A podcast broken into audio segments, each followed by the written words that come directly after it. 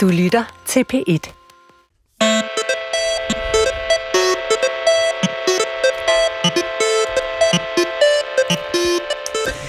Kursen er sat, og destinationen er evigheden.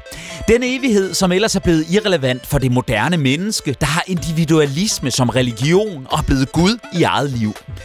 Men salmedigteren Iben Krogsdal insisterer på at fastholde troen på den kristne opstandelse og kursen mod det evige liv.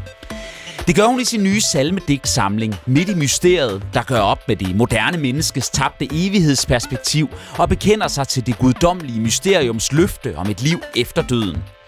Men hvad kan vi bruge salmer og religiøs håbefuldhed til anno 2023? Og er i den Krogsdals underfundige poesi en relevant fornyelse af en så traditionstung genre som salmen? Anmelderne har i dag læst Midt i Mysteriet, og vi, det er sovnepræst og samfundsdebattør Sørine Godfredsen, samt sangskriver og musiker Bise, som bærer det borgerlige navn Torbjørn Radis Bredkjær. Velkommen til jer to. Mange tak. Tak. Jeg hedder Mathias Hammer.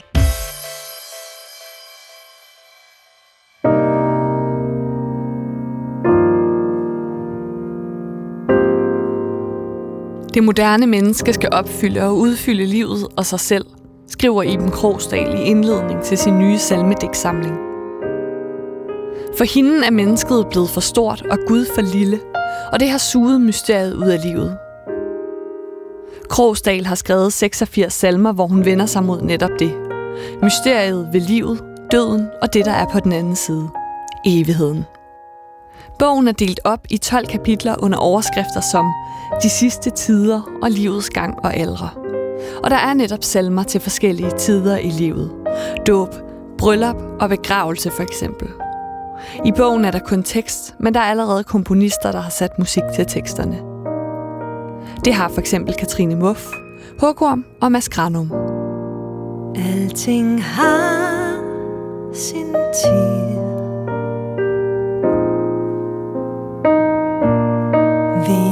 Sand som strømmer. På min gravsten skal der stå At jeg elskede livet trods alt. At min himmel var endeløst blå Og blev højere hver gang jeg faldt. Mens vi er her endnu, mens vi er her, for det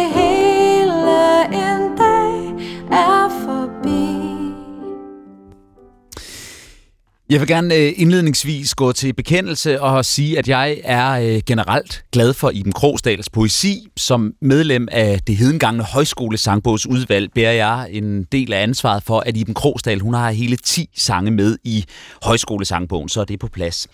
Og som vi også lige hørte lidt af her, så har Iben Krogsdals poesi inspireret sangskriver i rigtig mange genrer.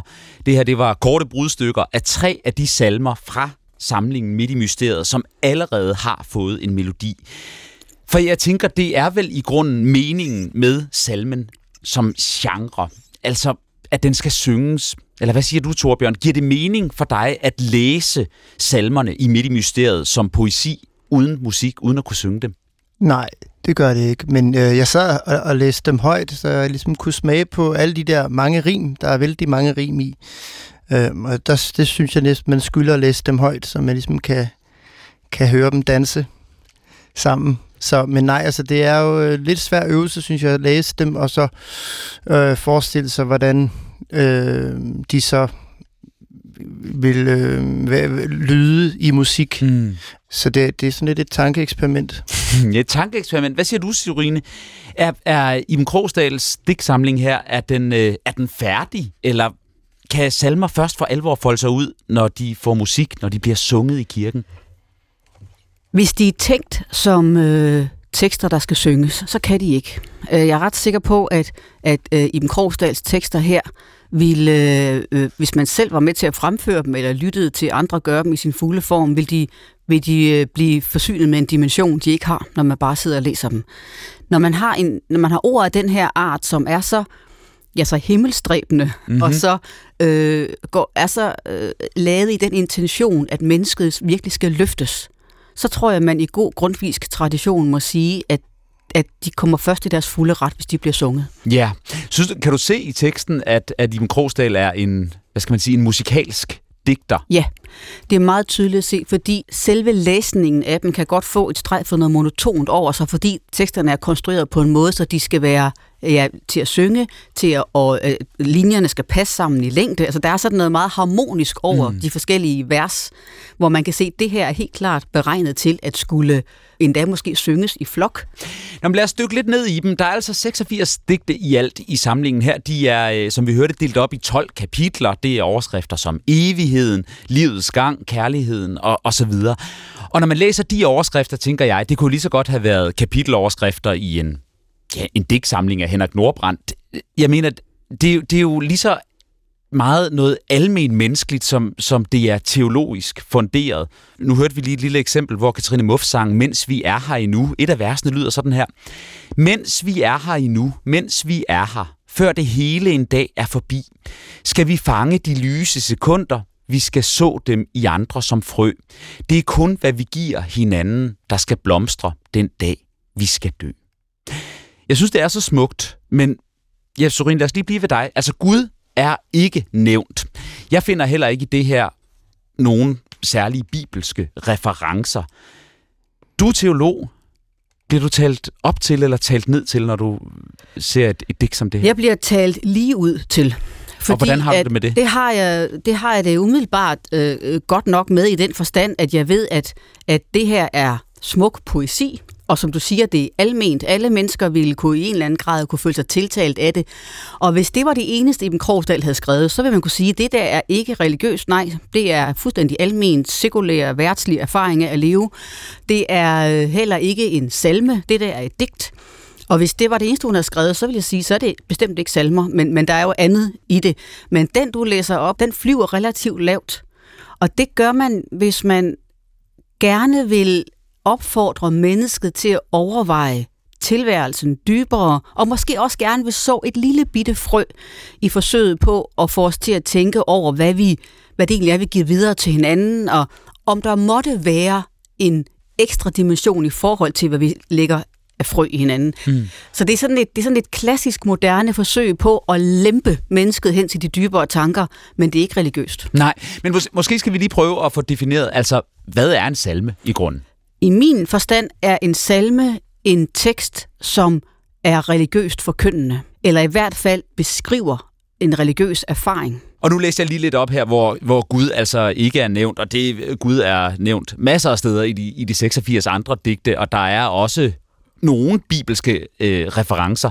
Men er det øh, tilstrækkeligt salme for dig? Eller hvad er den gode salme for dig? Den gode salme er både den tekst, som virkelig inderligt, meget gerne i jeg-form. Jeg er til falds for jeg-form i salmer. Grundtvigs største salmer er skrevet i jeg-form. Mm. Øh, er en inderlig beskrivelse af, hvad det betyder at stå i forhold til Gud. Både angående ens lykkelige erfaring ved at være menneske og være skabt, men sandelig også angående ens mere forstemmende erfaring ved at være et syndigt væsen og have brug for Guds frelse.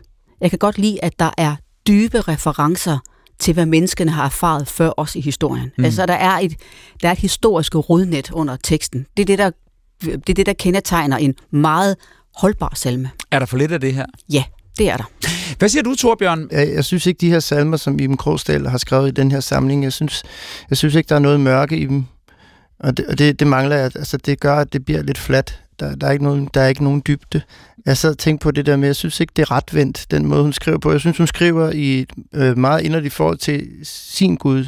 Men øh, der er ikke nogen tvivl. Nu ved jeg, at Sørine, hun øh, ved, har læst alt Kirkegård, ikke? og jeg er også kæmpe fan af Kirkegård. Men der føler jeg, der er den der strid, den gode strid. Han, han, han, har en, han har for mig en helt menneskelig tvivl. Han kæmper med det, derfor han skriver de der fantastiske værker, han gør. Han, han vil så gerne prøve at, altså, at kom, komme ind i troen. Og så kan man diskutere, om det lykkes, og det skal vi ikke gøre den her gang, men det er den der den gode strid, som livet jo også er, at prøve mm. At finde en mening i det. Jeg føler, at hun har allerede fundet den, men det er jo Søren? godt for hende. Jamen, det er meget interessant, hvad du siger. Jeg tror, at det, som Iben Krogsdal også er præget af, det er, at hun, som så mange andre teologer og øh, sådan bibelt interesserede mennesker i det her land er bange for at komme til at overbetone begrebet syndighed, eller begrebet mørke, eller fortabelse, som Kierkegaard jo så, så, så frit omgav sig med. Fordi at øh, det, det kan meget nemt blive en, en stopklods for, for det ens budskab til det moderne menneske. Men jeg vil godt lige jeg er nødt til lige at tage Iben Krogsdal i forsvar her, Ja, tak. fordi der er tvivl i de her digte, og der er også en slags øh, anfægtelse. Og hun skriver faktisk meget direkte om begrebet dom, og det er jeg glad for. Hun er ikke bange for at sige, at der venter en dom over det selvbillede, man muligvis har bygget op i løbet af et langt liv. Og hun skriver faktisk her i et af digtene, mm. Lad mig synke foran alle, giv mig dommen, lad den falde, ram mig med din kæmpe ild, og gør, mig, gør med mig, hvad du vil. Der har hun altså en bestemt en tvivl på, om hun har fortjent frelse. Så jeg synes, det er en lidt hård dom over hende at sige, at hun er frelst. Jeg vil nærmere sige, at hun, hun går lidt forsigtigt omkring mm. de dystre aspekter, fordi jeg tror, hun er bange for at skrive digte og tekster, som det moderne menneske vil blive øh, forarvet over, eller ikke føle sig tiltalt af, fordi vi simpelthen næsten har elimineret begrebet syndighed fra det danske sprog. Jeg jeg bliver bare ikke grebet af den tvivl. Altså, det var simpelthen det, jeg manglede. Men Torbjørn, som bisse er du selv aktuel med øh, det album, som hedder Traumacentret, som udkom for et par måneder siden. Og d- der faldt jeg over den sidste sang på albummet, som hedder Hosianna, som jo også er et, et religiøst øh, råb, en, en, øh, en lovprisning af Jesus. Ja, det er det ikke korrekt? faktisk, Ja. det betyder faktisk så frelst dog. Så frelst Så, så bliver man frelst. Men i, i den sang, der beskæftiger du dig i høj grad med, med døden, men måske ikke så meget med evigheden, som Iben Krogsdal beskæftiger sig med. Du skriver blandt andet i sangen, ja, jeg tror godt, at de ved det. Tror godt, de selv kan se det. Og det er så typisk mennesket At de ved, de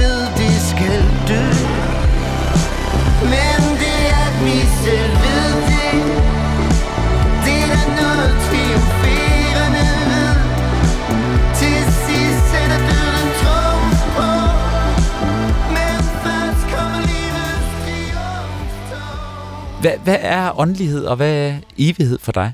Det er jo nogle idéer, som eksisterer hos mennesket, som er enormt vigtige, at vi taler om, og derfor synes jeg også, det er dejligt, at Iben Krogsdal, hun prøver at, at tale om det. Jeg bliver bare så ikke, jeg bliver ikke så ramt af det. Der er faktisk nogle steder, jeg gerne vil fremdrage. Mm, det må du jeg vil ramme mig. Jeg, jeg er jo ikke døbt, så jeg er ikke øh, kristen sådan øh, formelt set, men jeg er meget optaget af, af døden og, og det her begreb evigheden, Mm-hmm. som er så øh, umuligt at forstå.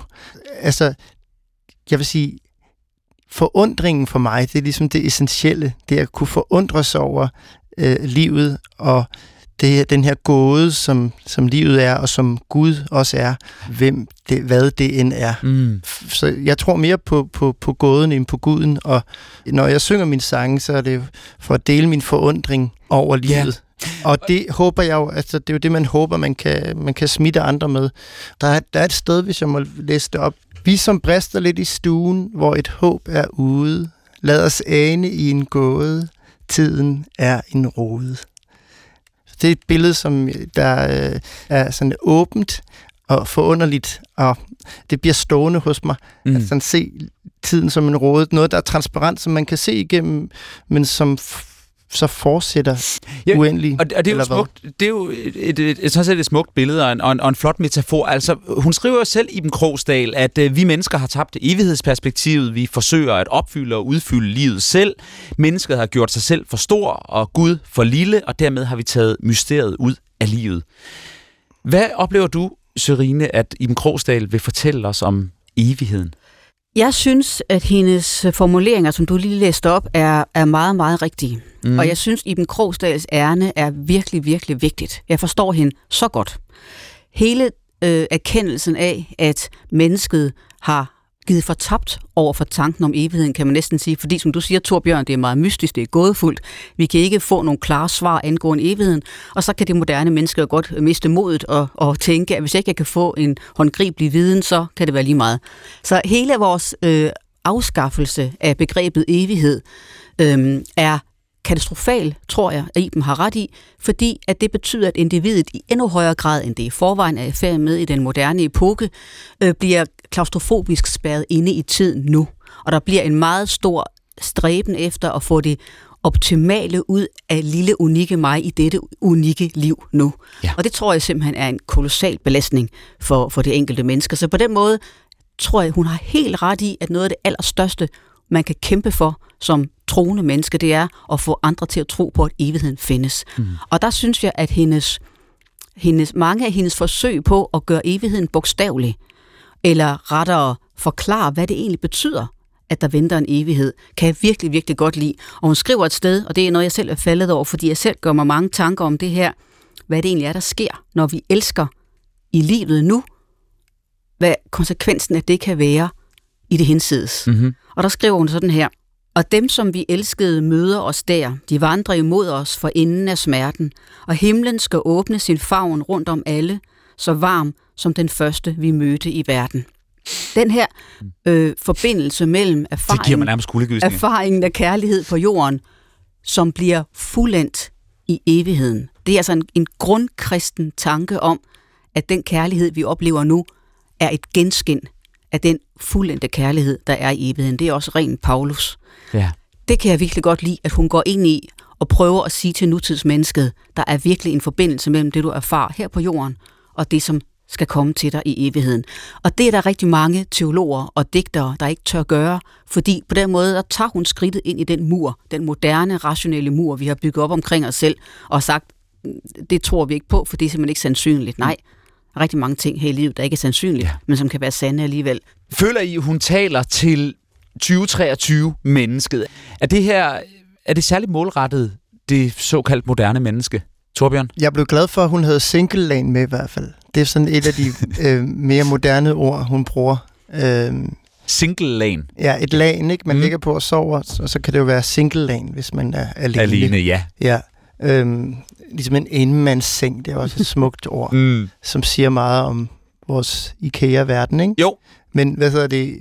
Jeg synes ikke, der er så mange af de her ord, og det er heller ikke et krav for mig, at det skal være... Øh, det må egentlig godt være arkaiske ord, sådan gamle ord, og det må, det må gerne tale om, om det... Men synes du, det gør det? Altså, Ja, det synes jeg, det gør. Men, øh, men, og, og, men, men det, det er så bare, når man gør det, synes jeg, jeg synes selv, det er vanvittigt svært at tale øh, i det her lidt øh, højstemte, arkaiske sprog, altså sprog, hvor du ikke har nogen moderne ord med, eller altså, øh, det, det bliver jo, det bliver, øh, det bliver hurtigt lidt støvet og og sådan lidt øh, musealt, og også øh, forsigtigt, som Sørine sagde mm. før, øh, fordi der er ikke noget, der, der støder, eller noget, som kolliderer, eller noget, som, der er ikke noget grimt.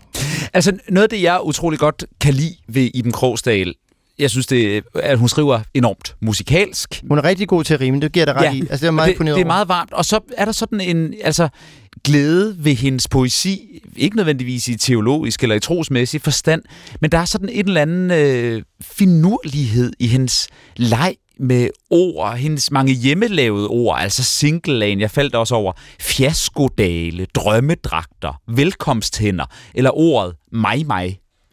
Eller Stillehav. Stillehav, ja. Altså, er det, er det for poetisk finurligt for jer, eller er I også vild med det der? Nej, det kan jeg bestemt godt lide. Jeg synes også, hun har et smukt sprog. Der kunne godt være flere referencer tilbage i tiden. Og, og der, der vil jeg mene, at det kan man godt gøre samtidig med, at man taler til et moderne publikum, fordi at enkelte øh, strejf er noget, der er meget, meget ældre end os, og som man måske lige skal anstrenge sig for at forstå, kan godt være med til at give en tekst et, et liv og en, og, en, og en fylde, som øh, den ikke måske ellers har. Men, men er det ikke en pointe i sig selv, at den måde, vi er kristne, den måde, vi er troende, den måde, vi er håbefulde i dag, bevæger sig væk fra det historiske eller det bibelnære. Vi vil gerne gå i kirke, men vi vil ikke tage til indtægt for, hvad der står i øh, Paulus andet brev til korinterne, eller hvad ved jeg. Det kan man godt sige, det er, men der vil jeg da netop hævde, at en opgave er at være et modsvar til den øh, mentalitet, fordi netop med kristendommen og med øh, hele den religiøse udvikling, som vores samfund hviler på, der er det altså umuligt i min verden at komme uden om, at vi skal hele tiden bære traditionen videre, også gennem sproget. Det er også derfor, jeg er kraftig modstander af at omformulere trosbekendelsen til mm-hmm. et moderne sprog, eller dåbsritualet for den sags skyld. Fordi det gamle sprog hele tiden er med til at bære gåden videre, som Torbjørn er inde på. Jeg synes, man undervurderer øh, Bibelens fortællinger, eller de her bønder, du nævner, altså deres kraft, hvis man, hvis man ligesom tror, man tager noget fra dem ved at, at modernisere dem, altså, eller omskrive dem, eller hvad skal man sige, til et moderne sprog. Det, det er jo ikke, at øh, man skal skrive, altså, skrive nye bønder, eller nye, altså, det, men jeg tror sagtens, at man kan øh, skrive øh, re, re, renskrive eller omskrive, eller hvad man kalder det. Det har man jo gjort mange gange i historien, så det ville jo være underligt, hvis man ikke blev ved med det, fordi det enkelte menneske vil altid spidse ører, når der er nogen, der taler til det om, om døden, om familien, om, om, om, om, om fortiden, om, om fremtiden. Alle de her begreber om evigheden, som, som, de, de, er jo, de er jo almengyldige og eviggyldige, tror jeg, for, det, for et menneske. Men det siger, du gerne ville have haft det endnu mere moderne?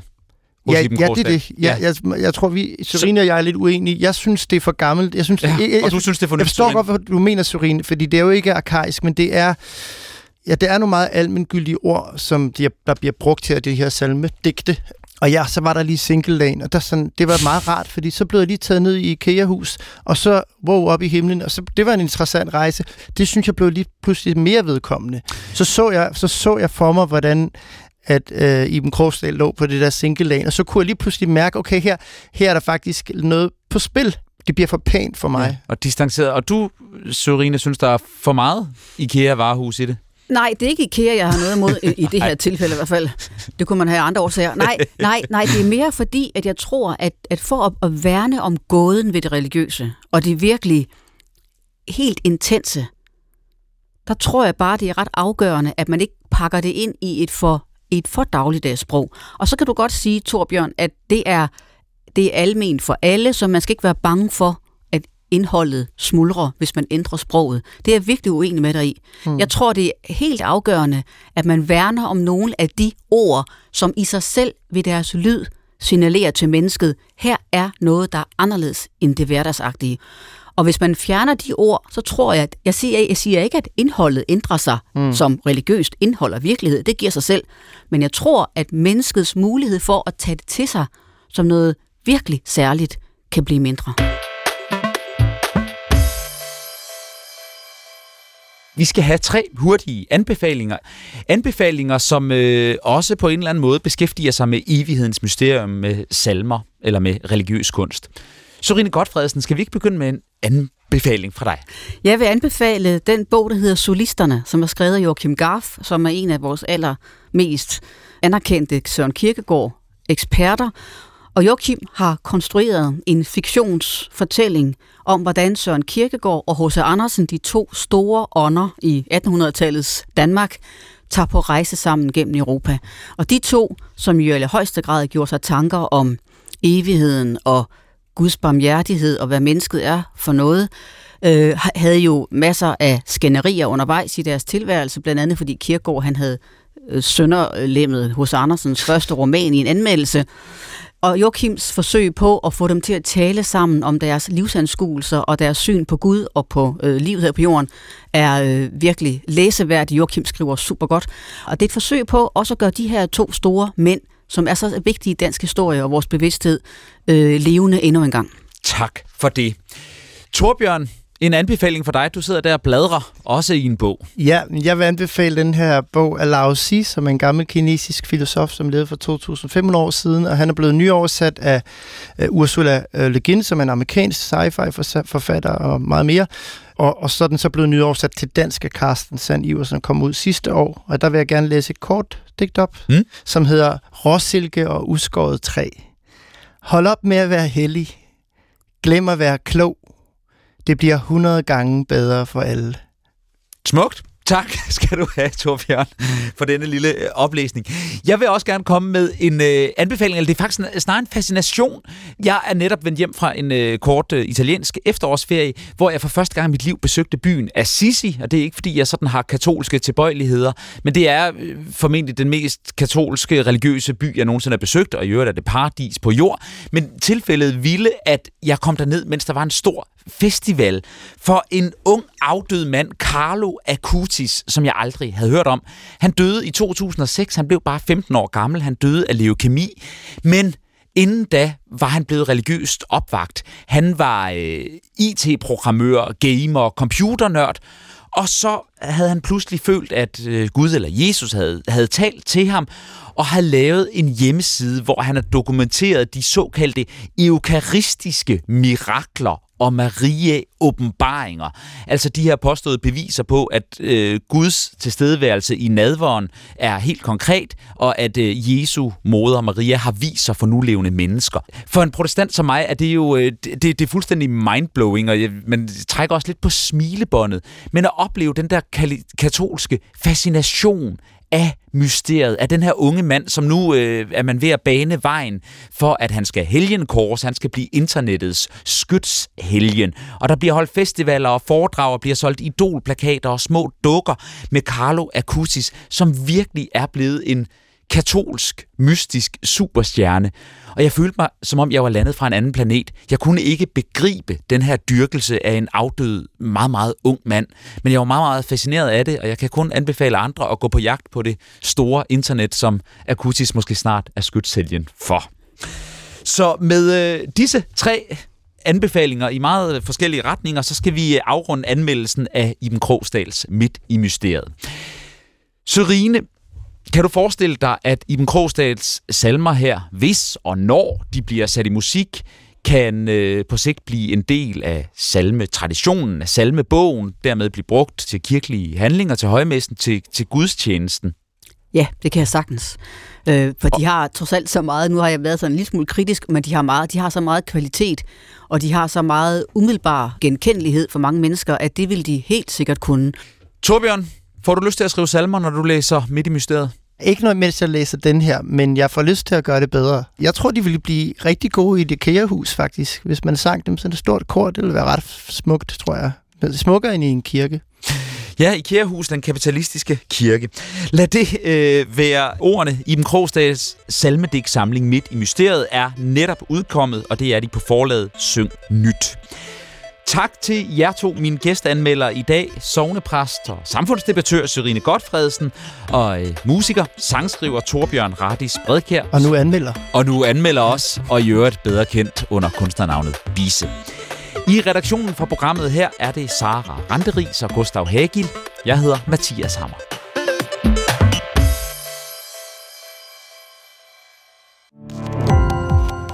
Gå på opdagelse i alle DR's podcast og radioprogrammer. I appen DR Lyd.